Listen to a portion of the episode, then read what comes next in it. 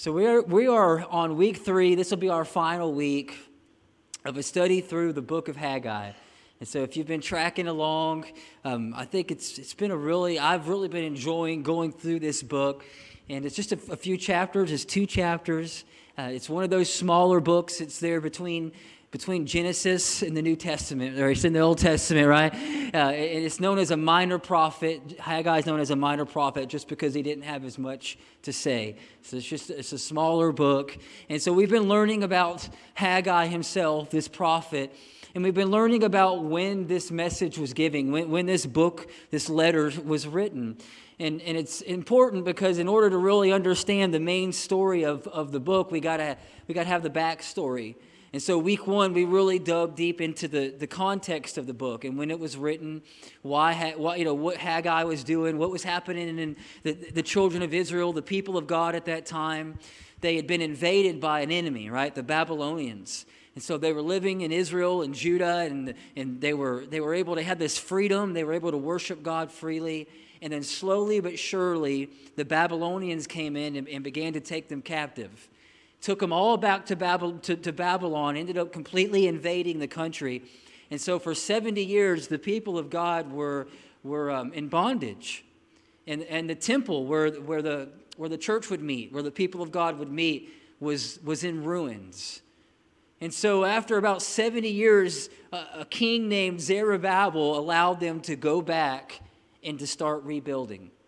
And that's been our narrative. That's been what we've, we've, we've really seen what the people of God faced to start doing what God called them to do. You know, I think one of the themes we're seeing in this book, I know that's coming across to me over and over and over, is that oftentimes the hill that God calls you to take, it's going to be up, it's going to, it's going to be quite the journey, right? That, that everything worthwhile in life sometimes is uphill. And we, we love the downhill rides. We like it when just things fall together. But looking at the people of God in the book of Haggai and what they were doing and what God had called them to do, there was a continuous battle in their life. You know, the first week, we talked about this hidden enemy that was discouraging them, right? It was very practical. They got sued. They, start, they started to rebuild their houses and rebuild the temple, and there was this hidden enemy that was writing letters about them and hired lawyers and was writing, um, you know, suing them and trying to get them to stop doing what God had called them to do. And that was week one. Last week, what was, you know, kind of getting in the way was comparison. They started building for about a month and then they began to compare it to the old temple, what it used to look like. And they got so discouraged, they just quit. And you're like, you know, Solomon's temple was bigger, it was better, it was like, you know, it had all this gold and all these, you know, they had more resources, there was more help, they had more time. And, and so we talked about how the comparison, there's no win in comparison. Amen? Right? Anytime you compare what God has given you to what someone else has, you immediately devalue what you have in your life and overvalue what you don't have. And it's a tactic of the enemy, right? And so that was the second thing in this in this book that we draw out. And then today, as we close, and we're going to finish, we're going to read the last few verses of the last chapter of Haggai. I'm going to read it first because this is one of those messages where you know you're going to have to put your seatbelt on. It could get a little bumpy, right? This is this is one of those messages where it's it's pretty uh, it's challenging. And again, the, the book of Haggai, it was it was correcting, but it was challenging. The prophet Haggai was around 70 years old when God called him to, to do this and to write this letter and to challenge the people of God. And so, at, at face value, it can seem like, man, this is a really challenging book. It's a really, it's a correctional book, right? Because he was trying to help the, the people of God stay on track. But then this, this last few verses here, Haggai tells a story. Verse 10. And he says, uh, verse 10 of chapter 2 of the book of Haggai, if you're following along, we'll have it on the screen for you. And it says, On the 24th day of the ninth month in the second year of Darius, the word of the Lord came to the prophet Haggai. So there was four prophecies in the book of Haggai. This is the last one. This is what the, the Lord Almighty says. Ask the priests. So he's talking to the, the priests here what the law says if a person carries consecrated meat in the fold of his garment, and that fold touches some bread or stew or some wine or some oil or some other food, does it become consecrated? The priest answered, No. Verse 13 Then Haggai, Haggai said, If a person defiled by contact with a dead body touches one of these things, does it become defiled? Yes, the priest replied, It becomes defiled. Verse 14 Then Haggai said, So it is with this people and with this nation in my sight, declares the Lord, that they're doing all this work, but whatever they offer is defiled. So that's, I didn't get any amens, all right? I, so I, I, you're like, what does that even mean? So, first off, let's, let's break it down. He's talking to the priests. So, he's, he's talking to the religious leaders because he clearly is trying to convey this message to them first. And the best illustration, I, just to kind of just put it out plainly, it's, it's, it's in the Old Testament, they were really particular about what you came in contact with. And so they had, you know, lots of rules around how you handled those that deceased, how you handled meat, right? You heard of kosher meat, right? And so they had very specific rules around those things. And so there was there was these, um, you know, the, the priests specifically would be very versed in this. They would know. And so what he's basically asking is the best way I've, i I, feel like I could illustrate it is, is if, if you um, have clean hands and you touch a, a bowl of spaghetti, right? That's just the, the bowl, you've eaten all the spaghetti, but it's full of sauce. If enough people with clean hands touch that bowl, is it going to become clean? No. But everybody with clean hands that touches that bowl, they're going to get spaghetti sauce on them. Does that make sense? Let me tell you, try like this. Uh, we're living in the world of where all, all we hear about now is people getting sick and colds and all that stuff. And so, how awesome would it be if enough healthy, healthy people could touch a sick person that they would get better? Wouldn't it be nice if there was 250 healthy people here and all the ones that might be sick, because there were so many healthy people in this room, it made the sick people well? But it doesn't work that way. One person can have a cold, right? One person can have something in them that's a, a whatever virus is, to, is defiled. It's not good. We shouldn't. We don't want to breathe it in. We don't want it in our body. And one person can make a lot of people sick. And so, what the prophet is showing here is he's letting the priest know that there's some things in the lives of the people of God that's making them sick. They've allowed some things in their life that, that, that's made them unclean. And, and so, the, the week one, we read the first prophecy and they were working and it said it feels like i'm putting money with, in, in bags with holes in it and i got lots of food but i'm not satisfied and i've got you know i've got lots of clothes but i'm never it's never enough and so we find like all these problems these things that haggai it's like we're unpeeling an onion here and today he gets to the core of it those were kind of symptoms and so what was really going on is that there were some things that the people of god allowed into their life that God warned them against. And I think everybody in here, we, we call them vices, right? We have virtues and we have vices. And, and, every, every one of us has them. Abraham Lincoln, he said, It's been my experience that folks who have no vices have very few virtues.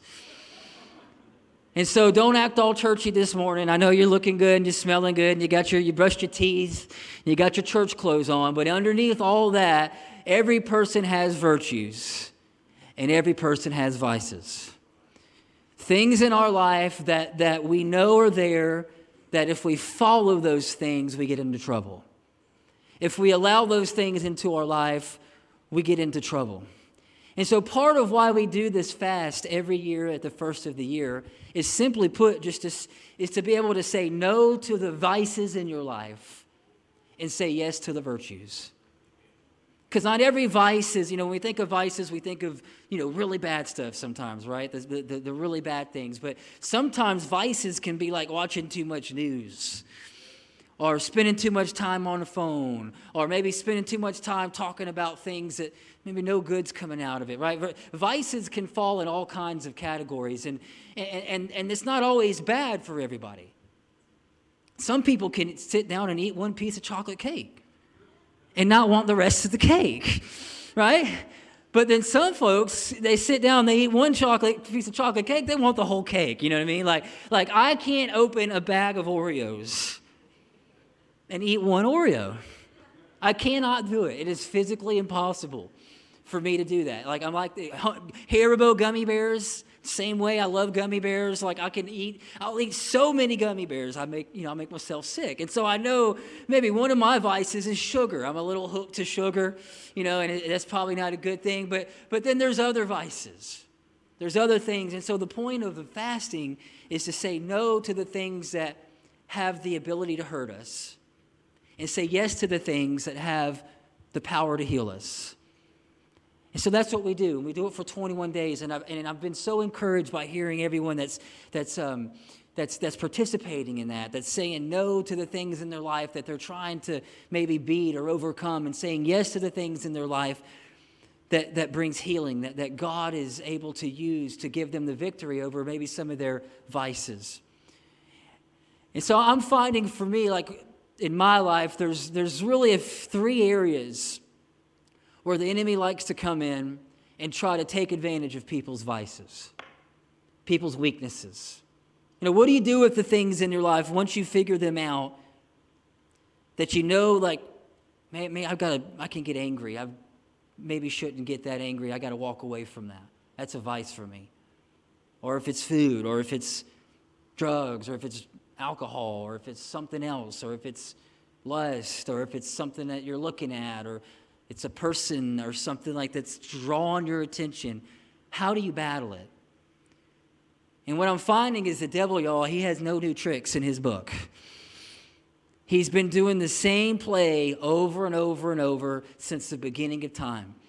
And it's so good because we can go back and we can look at the first time that temptation is ever really brought to us. The first instance, the first mention of, of temptation. We know it's in Genesis 3. And this is not in your notes, and I don't want to go into great detail, but they had one rule. like Adam and Eve, we got like more than one rule now. You know what I'm saying? Like there's several things if you do, you're going to get in trouble. Right, right? It's against the law, the Ten Commandments, 613 laws in the Old Testament. Right? Jesus kind of boiled it all down to one. But anyways, in the garden they had one rule. Please, whatever you do, Adam and Eve, don't eat of that tree of the knowledge of good and evil. And I want you to see the pattern in Genesis 3. And this is not in your notes, verse 6. But it says that Eve, she seen that the tree was good for food. It was pleasing to the eye. It caught her eye. It was desirable at gaining wisdom. And the way that the serpent teed it up, and again, I've never had a snake talk to me, but anyway, so the snake is talking to Eve. And the way that he teed it up is he said, You know, God didn't say that you couldn't have it. He just knows if you eat of this tree, you're going to be like him. And so the final swing came, I think, for at the ego or pride. That if you eat this, you're going to be like, your life's going to be better. You're missing out if you don't do this. Ain't that how the enemy talks to us? All right, God wants you happy. Just go and try it. You know, the grass is greener on the other side, but what the, what the enemy doesn't tell you is it's over a septic tank and the water bill is a lot higher over there. You know what I'm saying? And, and, and so it's the same trick, it's the same play, and then we see this exact same pattern in, in the book of First John. I'm going to read this to you. I'm gonna, I, I've heard it called the unholy trinity. How, how does the world, right? How do these things that the enemy presents to us that we know is bad, we know we don't need to do it, how does it get inside of us? Because, you know, it can do no good, it can do no power, it has no harm over us if we don't grab it. Eve could have stared and Adam could have stared at that tree. They could have sniffed the apple, right? They could have, they could have sat by the tree, but when it got inside of them, when they ate of it, right? And this is what the writer tells us this, this unholy trinity. How do we stay pure from the world? How do we keep these vices from taking over our lives, from poisoning the well, so to speak. Chapter 2, verse 15 Don't love the world or anything in the world. If anybody loves the world, the love of the Father is not in them. For everything in the world, here we go, the three ways that temptation comes into our life the lust of the flesh, right? The lust of the eyes, and the pride of life. This comes not from the Father, but from the world. The world and its desires will pass away. And this is not just a physical death, this is a spiritual one. It's like when you eat of this tree, it's not going to be good. But whoever does the will of God lives forever. And so the enemy has no new tricks, he has no new plays, and that's what he's doing now. And every one of us has faced these things. Every one of us has been tempted. Every person. Starts pretty young, right? And temptation is not bad. Nothing wrong with temptation. Every one of us has been tempted. Every one of us has had something that we wanted, but we knew, well, if I grab a hold of that, it's probably not going to be good. And a few things about, you know, temptation in itself is not sin.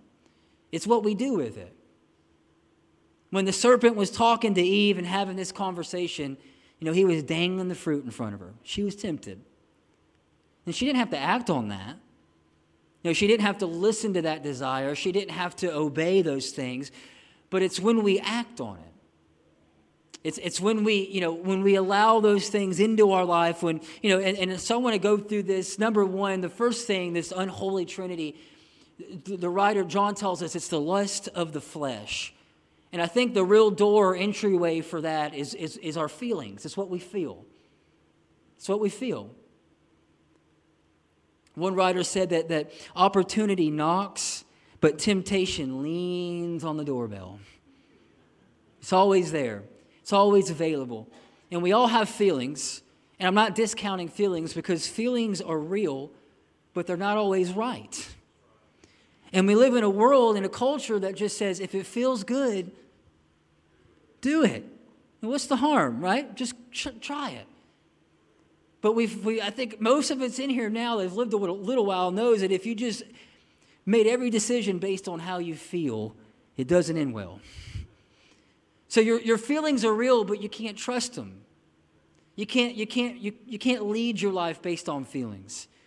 The feelings are, are, are, like gauges in a car. They let you know what's going on in the engine. Like, they let you know that maybe something's wrong. Maybe you need to check on something. But you can't, you can't drive your life on feelings. Because if that's what we, and that's kind of the motto of the culture, and we're seeing how that's working out. And so God brings in another, I think, strategy. He says, Don't do what you feel, do what I've told you to do. And you look at when this temptation comes, and you know, we see it over and over. The first time we see it in Genesis, but even Jesus, we see in Matthew, I believe it was four, he was tempted. He says he was led out in the wilderness to be tempted by the enemy. And every time that Satan tempted him, do you know what he responded with? The, the word. Satan said, Hey, you know, you're hungry. I see you've been fasting. I got tempted last week, y'all, okay? And I gave in. I'm just going to confess. Can I confess? My goal was to do a, a full fast, and I, I, just, you know, I'm blaming it on. I don't know, but uh, anyways, we just we, we I have a we have a my my son. He's five, and he just has a lot of snacks in the house, and and uh, you know I didn't put up a good enough barrier between me and the snacks, and uh, anyways, I got up late one night and just, just sniffed out the snacks. But uh, so I, I, was just being led by my feelings. But, anyways, we, we, we can't be led by our feelings. And Jesus, is there anything wrong with eating bread? No. But he was led out to the wilderness by God. He was obeying the voice of the Lord. He knew what he was doing. And that's why, that's why Satan came to tempt him. The second one, hey, throw yourself off the temple and, and, and the angels will come and save you. Three times he's tempted in each three of those categories, and I really can't go into it right now, but are all in these three categories lust of the flesh, lust of the eyes, and the pride of life. So that word flesh, lust of the flesh, it, it actually it means the animalistic desires that we have. Every person has them. Because desire can be really good, and desire can be really bad. And so it's, it's uncovering those desires that we have, the unhealthy ones, maybe some of the, the toxic traits that we know that we have, and, ha- and being able to say no to them, having boundaries in our life that we know that keeps us from maybe falling into the same trap over and over and over. I used to tell when I was a youth pastor, loved those days, and I mean, it was like I had one sermon, I felt like, over and over and over, but I would always challenge the kids. I was like, you know, you, have got to define your no early. Like, don't decide that you're not going to try recreational drugs when you're in the back of somebody else's car at the party at 2 a.m. with all your friends. Like, that's probably not a good time to decide if I'm going to say no to this. And I think part of life and being able to say yes to the things that God has for us is having the willpower to say no to the things that the enemy has for us. And we all have it. It's in our flesh, right? It's this. It's another way I heard it defined is is when it's this this animalistic instinct. It's when we're when we're hot after something, right? Or hot after something. I'll never forget. I think it was Lord. It's probably 15 years ago, 20. It was a while. This evangelist came to the church that I was going to, and um, his name was David Talbert. Some of his family's here and part of the church now. He was, he was an amazing preacher. He was one of the best preachers that I've ever seen. But he um, was a missionary first. He spent a lot of time in the Philippines. And so he did a lot of preaching all through the Philippines.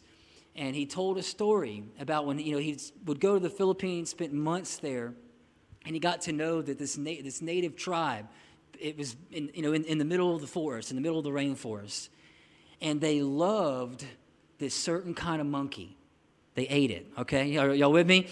And they ate, I mean, everything on the, the, the most, he said, when he told the story, he said the first time, you know, once he got to know this tribe, like the, when, when they're trying to impress someone, they prepare monkey brain for them to eat. Isn't that, yeah, some of y'all are like, what in the world?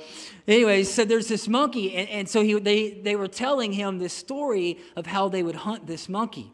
And over the years, you know, as at first they would, they would just use spears.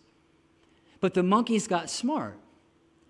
And so they would stay far enough away from these, these uh, natives to where they couldn't kill the monkeys anymore with spears.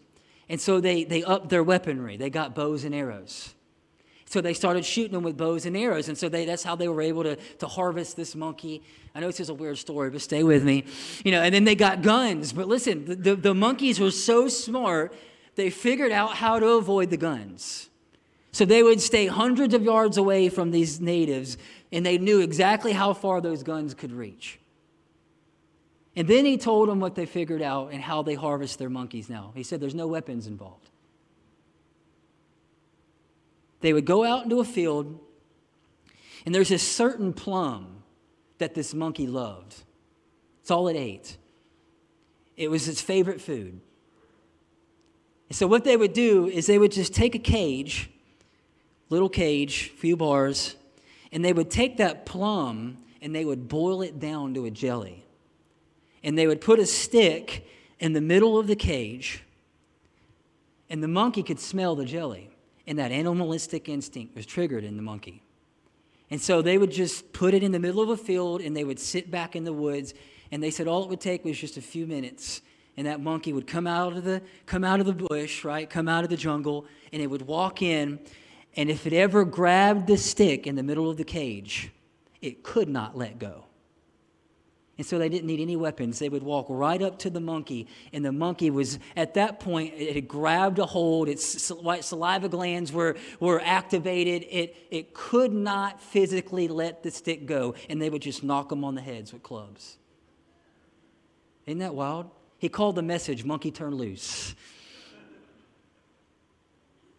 It's that desire that we all have. Dietrich Bonhoeffer was being led to his execution. He was an officer during World War II, became a Christian, and he was a part of the plot to kill Hitler. And he, he wrote this book called Temptation right before he was executed. And he writes about this. He says, In our members, there is this slumbering inclination that's both sudden and fierce. With irresistible power, desire ceases mastery over the flesh. Doesn't matter what the desire is, it may be lust, pride, bitterness, hatred, passion, a love for the world, but joy in God is extinguished in us, and we seek all our joy in other things. He says, In this moment, God is quite unreal to us. When we focus on the sensual, we lose all reality of God. Catch this one, this last line. Satan does not fill us with a hatred for God, just a forgetfulness. And so, a temptation, word picture I've heard before is that it's a sparkling bait hiding a deadly hook. And it's better to shun the bait than to struggle in the snare. And so we got to get good at saying no, right? It's getting quiet here, y'all. Let's move on. What's the, what's the second one? Lust of the flesh. Second one, lust of the eyes. Lust of the eyes. What I see. I think that's where it enters in. I think that's the first step. Once we see it, Eve saw the fruit. It would have never graduated to, well, it looks good. It looks delicious. It looks like I could gain wisdom. All that conversation would have never happened if she would have never seen it. I mean, really, I, I, I, say I would do this. I don't know. But if I was Adam and Eve in the garden in that moment, and God put a tree in the middle, He said, everything else in this world you can have. It was perfection, y'all. Like, you know, it's just incredible. It was paradise. I, I would have to figure out a way to build a fence around that tree. You know what I'm saying? Like, I'm going to put up a barrier. I'm going to guard. I don't want to see it. Don't want to get near it. Right? Like, like. I think that's a part of where we begin to, to, to walk in wisdom. That that we we know the vices that we have, and we know the things that we just don't need to get close to. Jesus said in Matthew 6, verse 22, he says that the eye is the entryway to the body, it's the lamp of the body.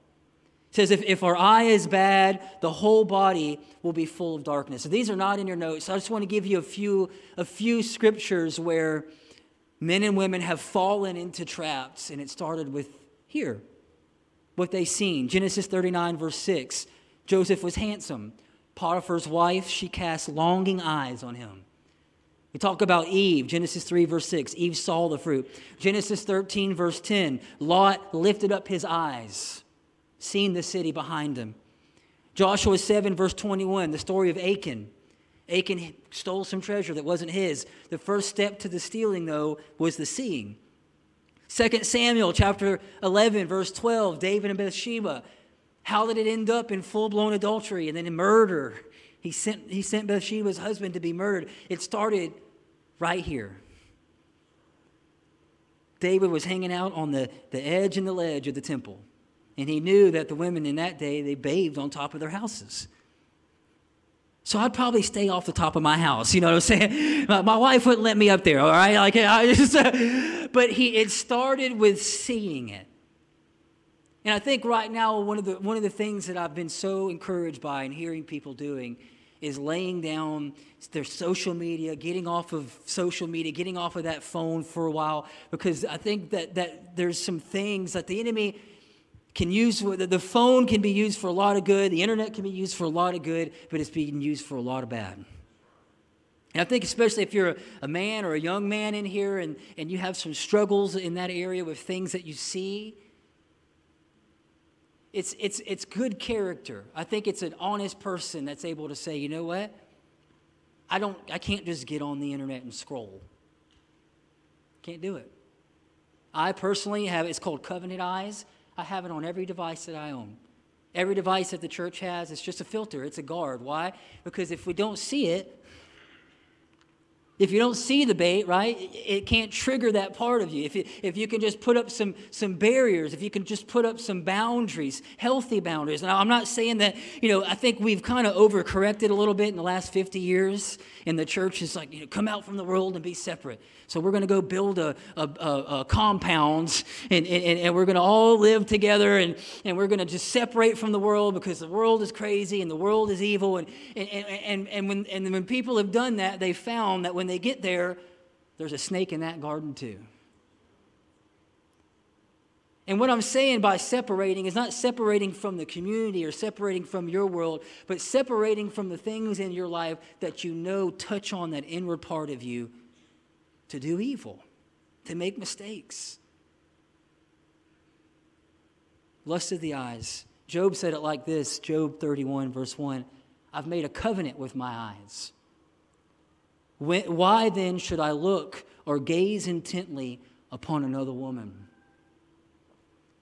So he made his mind up. He defined his no. I used to tell some in the high school when I was a youth pastor, boys, you need to bounce your eyes, right? Not like this, but like this, right? Like I just, you know, when we would uh, you bounce your eyes, like I mean, you know, thank God that God has made a lot of beautiful things in the world, right?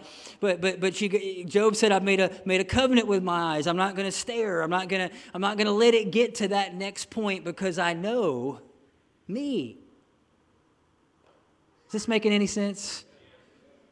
All right, and the last one, and then, and then we're going to get to the good stuff, is the pride of life. And so when we're full blown, when we take the bait, there's a progression. It, it, it, leads to, it leads to pride. And what pride does in our life is it blinds us. Because I'm noticing when somebody's deceived, or if I'm deceived, I didn't know it. I didn't realize it. And I can't find anything else in the Bible. There's a lot of things that God says that we should stay away from greed, envy, right? Covetousness, all this stuff. Like, this just not good. We know it's not good. But the only thing that God says if we have in our life, He's going to oppose us is pride. And I think what sin begins to do is it's like leaven and it gets everywhere and it infects. And, and then what happens is we become a little prideful and there's things in our life that we just don't see.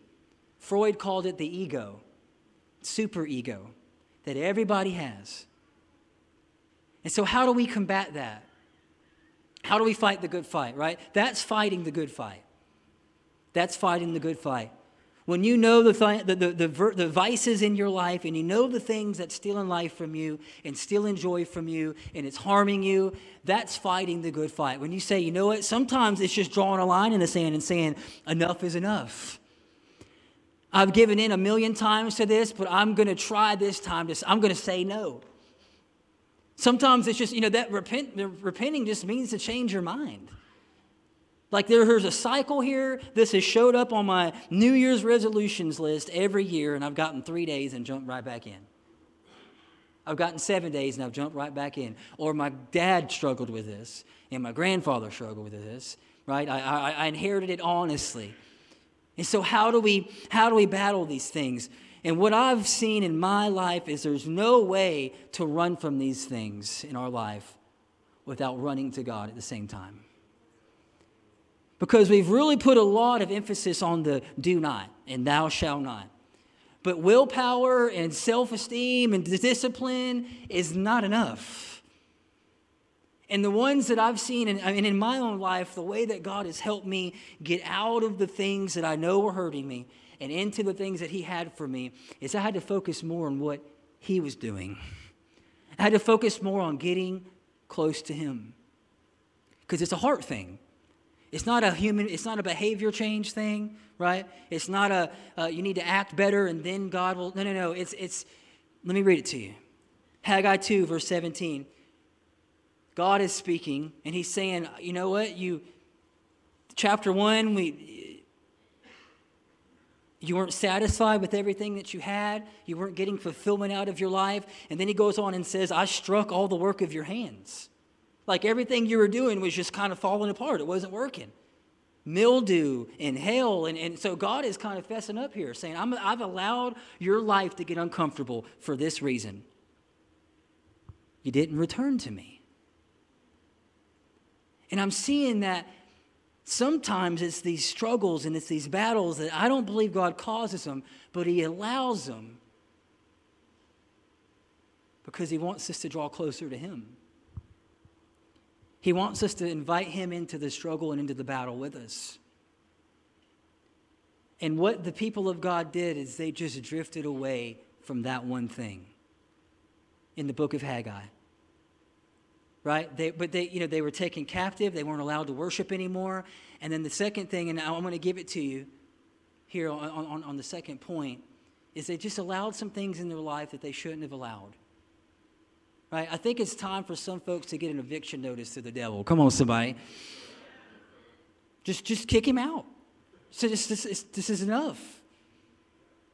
And I want to show you, Ezra 10 gives us exactly how this went down. Ezra gives us the details of the book of Haggai. Two chapters in Haggai, Ezra gives us the details.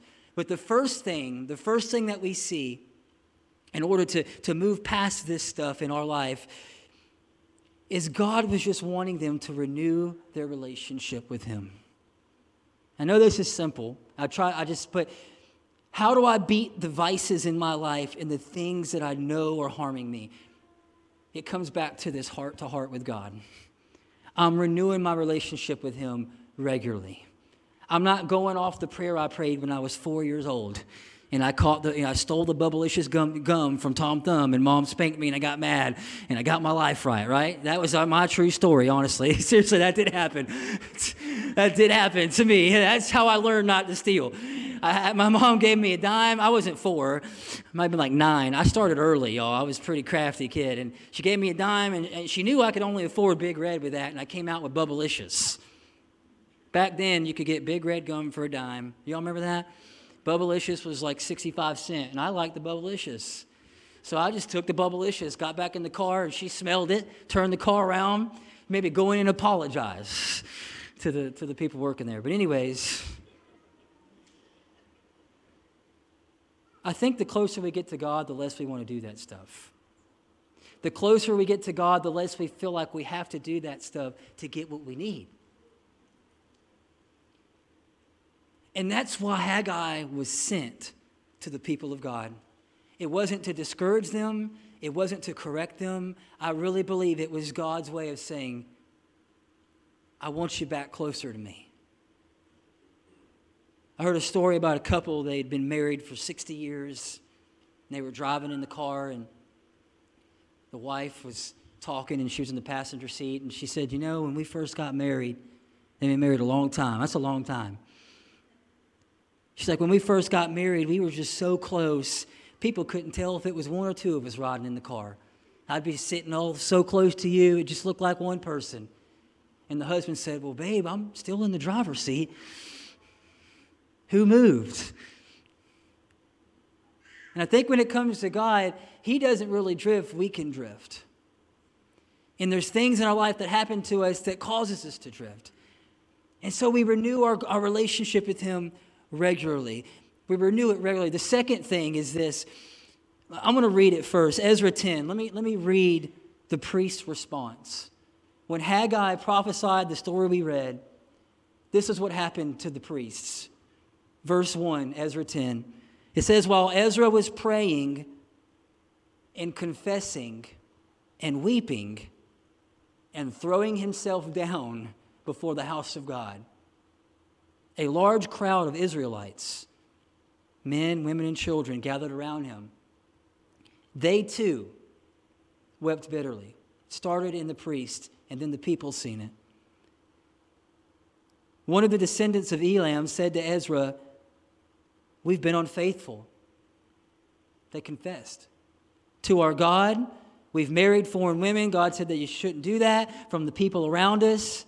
But in spite of this, there is still hope for Israel. They prayed, they confessed. They prayed, they confessed. And I think that's the number two thing. I got some vices in my life that I'm trying to beat, and I just can't seem to get past it. We got to repent to God and repent to others. And that's just simply asking for help. That's what they did. The priest, we don't know if the priest did anything wrong, but the priest took their wrongdoing as his own. And he, he repented. And sometimes that word repent can always be like a cursed word, right? Like we take that word like it's a bad word, but that's such a good word, y'all. And it's not something that we do one time. I think it's something that as we journey with God, we're changing our mind, we're changing course. We're making changes. We're, we're, we're confessing to Him where we fall short. But the second part of that is we're letting others know. And so what had happened is they, they, they, they, they made a mistake, but then they made the mistake again, and they made the mistake again, and it became their identity. They got so off track, they got so far from God. This had kind of been building up. You know what I'm talking about, right? Those ugly tears just come out, right? It's been, it's been welling up in me. Like I, I, I've felt it there. It's been welling up in me. And I think that's one of the most beautiful things that we can do. I've heard it said that confession is good for the soul. I th- also think it's good for sleeping. I also think it's good for relationships. I also think it's good for building those healthy relationships that we're, we're confessing. It's not something that we do, you know, just, just, just, you know, once, once every three or four years, but we're doing it regularly because we all make mistakes. Nobody's perfect. And that's what they did. They confessed. And when that began to happen, God began to step in. God began to move. God began to clear out the things that were in the way. I mean, the greatest way I've, I've heard it illustrated is that, like, sin, vices, are stuff that we don't like, it grows in the dark. And we're only as sick as our secrets. And when we bring it to the light, that is the power. That is the power of confession. It's just James, you know, it's, it's, it's, it's forgiveness, but then there's also the, the healing from the stuff in our life that, that has harmed us. And we do that by telling somebody. And I'm going to just let you in on a secret. That is the point of upper room groups. That's the real that is my prayer for every group that we're in. And there's a lot of groups that you can be a part of. You can there's groups, lots of churches with great groups. I like the ones that we have. I think they're awesome. But the point of groups is not just to learn more about the Bible, and that's great. I love that part of it but it's having a place where you can sit down in a circle and be honest with somebody. Because that's how we really grow spiritually. I mean, we can get a lot of head knowledge here, but when it moves into our heart is when we take the mask down and we say, you know what? I've been struggling with this. C.S. Lewis said it like this Friendship is born at the moment when one person says to another, What, you too? I thought I was the only one that struggled with that. I'm telling you, it just destroys the work of the enemy when you bring things to the light. And you don't have to tell the Pope, you don't have to tell a pastor or a priest, just, just telling anybody. You know, I'm not I'm saying uh, like not fa- I wouldn't put on Facebook, you know what I mean? Like, like I wouldn't like broadcast it to the world, but somebody that you can trust, somebody that you know loves you, that has your best interest. That's what that's the core, that's the glue with upper room groups. That's what makes them so great. That there's a place where I can take the mask off and just be real and say, I've been struggling in this area. I need some prayer. I need some prayer. And I'm gonna, I'm gonna read the last few verses of the book and then we're gonna pray. So, how does the story end? How does the story end for the people of God? I'm gonna read the last just, just four or five verses in the book of Haggai, and then we're gonna pray. From this day on, listen to this here. They repented, they confessed, they turned, they changed their ways, they got back on track. God said, From this day forward, I'm going to bless you. And then the word of the Lord came to Haggai one last time. And he says, I want you to tell the people, tell the governor, I'm going to shake the heavens and the earth. I'm going to overturn royal thrones. I'm going to shatter the power of the foreign kingdoms. I'm going to overthrow chariots. I'm going to drive. I'm going to, and their drivers, horses, and their riders will fall each by the sword of his brother. It says they're going to fight themselves. On that day, declares the Lord Almighty, I'm going to make you my servant. I'm going to make you one. You're going to become mine. You're going to be my like my signet ring, says God. For I have chosen you, declares the Lord. Now, what does that mean? We're going to pray.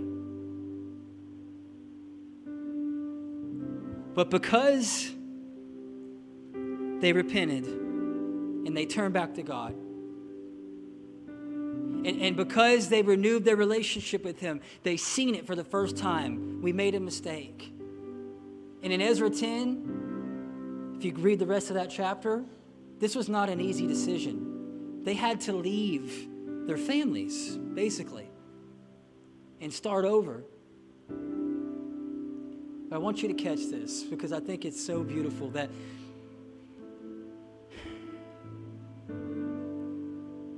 God is flexing to them.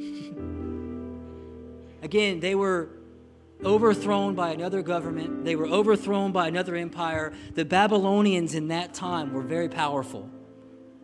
And God is in a lot of ways saying, the things that used to have you and used to control you and used to tell you what you were going to do and when you were going to do it are not going to have you anymore.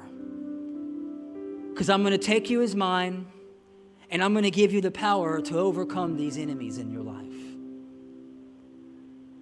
Now, we, you, you may have never been invaded by a foreign country, right? But that's, that was their fear. They were living in fear. They thought the Babylonians were going to come back and get them again. You know, the world was at war at that point.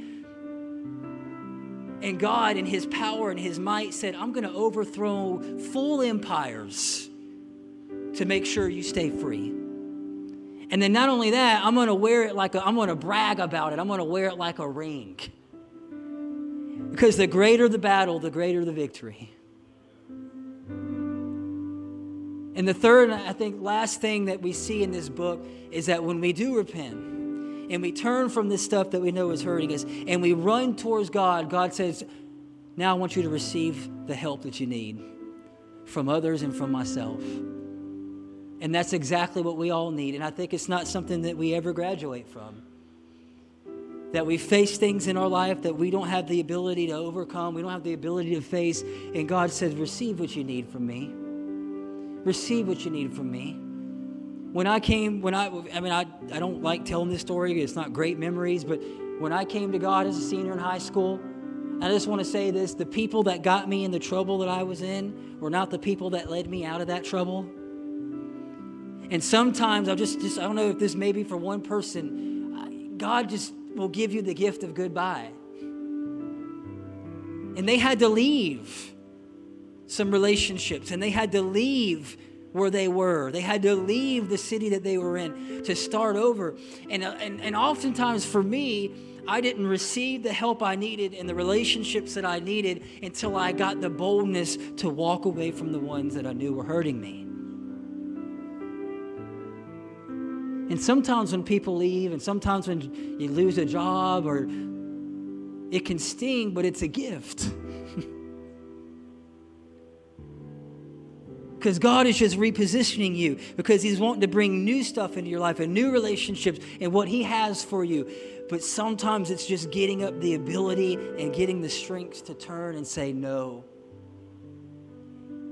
And I remember when I when I, I, you know first became a Christian, I was a senior in high school. It was some of the loneliest times of my life because I had all these friends.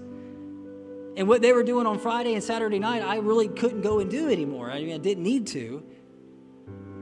And I remember some lonely times and being alone. And but God, tenfold, brought new relationships and new passions and new desires. And God will do that for you, but sometimes we just have to turn loose of something. We just got to be able to say, you know what, today enough is enough. I don't want this in my life anymore. I know it's hurting me. The people that love me know it's hurting me. And I'm going to, by saying no and by, by walking away, saying, I'm, all right, I'm going to receive the help that I need. But sometimes we got to make room for it. So I just want us to do, bow your head. I want to pray with you this morning. I know it's a serious, a little bit of a serious message, but. But I'm sure there's one or two people here that's serious about walking away from some things in your life. They keep showing back up. It's a vice. You don't want it in your life.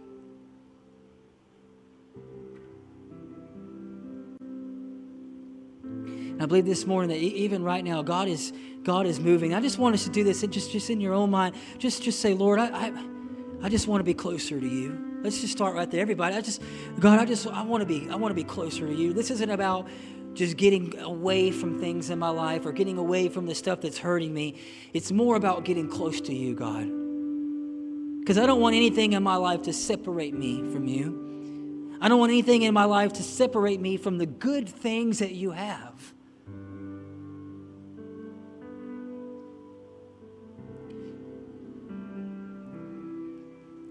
But when it comes to confession, it, it, we're every head bowed, every eye is, eye is closed. I think when it comes to confession, we got to name it and claim it, just like we do with faith.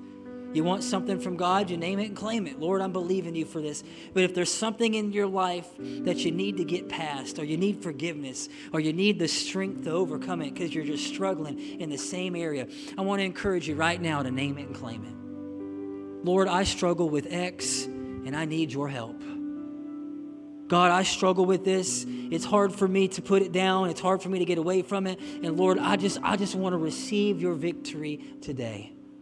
And if you're in here and you've got some things in your life that you just need God's help with to overcome, I just want you to just look up at me because I want to pray for you because I'm in the same boat with you. Thank you. Thank you for being honest. Thank you. That's the first step to healing.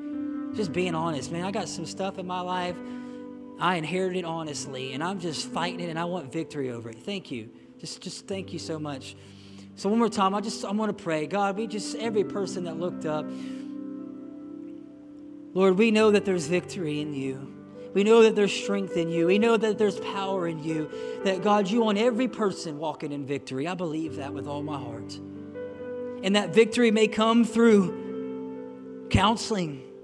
And that victory may come through calling somebody today and telling them what we're facing so we're not alone in it. That victory may come uh, suddenly in a moment with just a prayer, but it may come through work and it may come through having to make conscious steps away from that vice and away from these things. But whatever it may be, Holy Spirit, we're open to you. If you looked up at me, just say, Holy Spirit, I- am open to you, Lord. Lead me, guide me. David said this in Psalm 51. Just pray this prayer Search my heart, God. It's open before you. Give me the wisdom, Lord. Give me the strength to make that step. Give me the strength to say no. God, give me the boldness to tell somebody if I haven't done that. If I've done that, give me the boldness to tell somebody else who may have the wisdom and the ability to help me. Because sin grows in the dark and it's killed in the light. Jesus says, I've come to, I've come to turn on the light and this light no man can extinguish, and all the works of darkness are exposed when we just bring things to the light. And so, Lord, today we just we bring it to you, Lord. We lay it at your feet. Every person, God, that looked up, every person that didn't and wanted to, I just pray victory over their life. God, I just pray that, that even in this moment now, Lord, that you would just help them fight this battle. Get in the fight with them, Lord. Send the right people to encourage them, to give them the, what they need to hear, eh, when they need to hear it, so they can say no and walk in that victory that you have. And Lord, we just thank you so much. It's in Jesus' name we pray. And everybody said, Amen.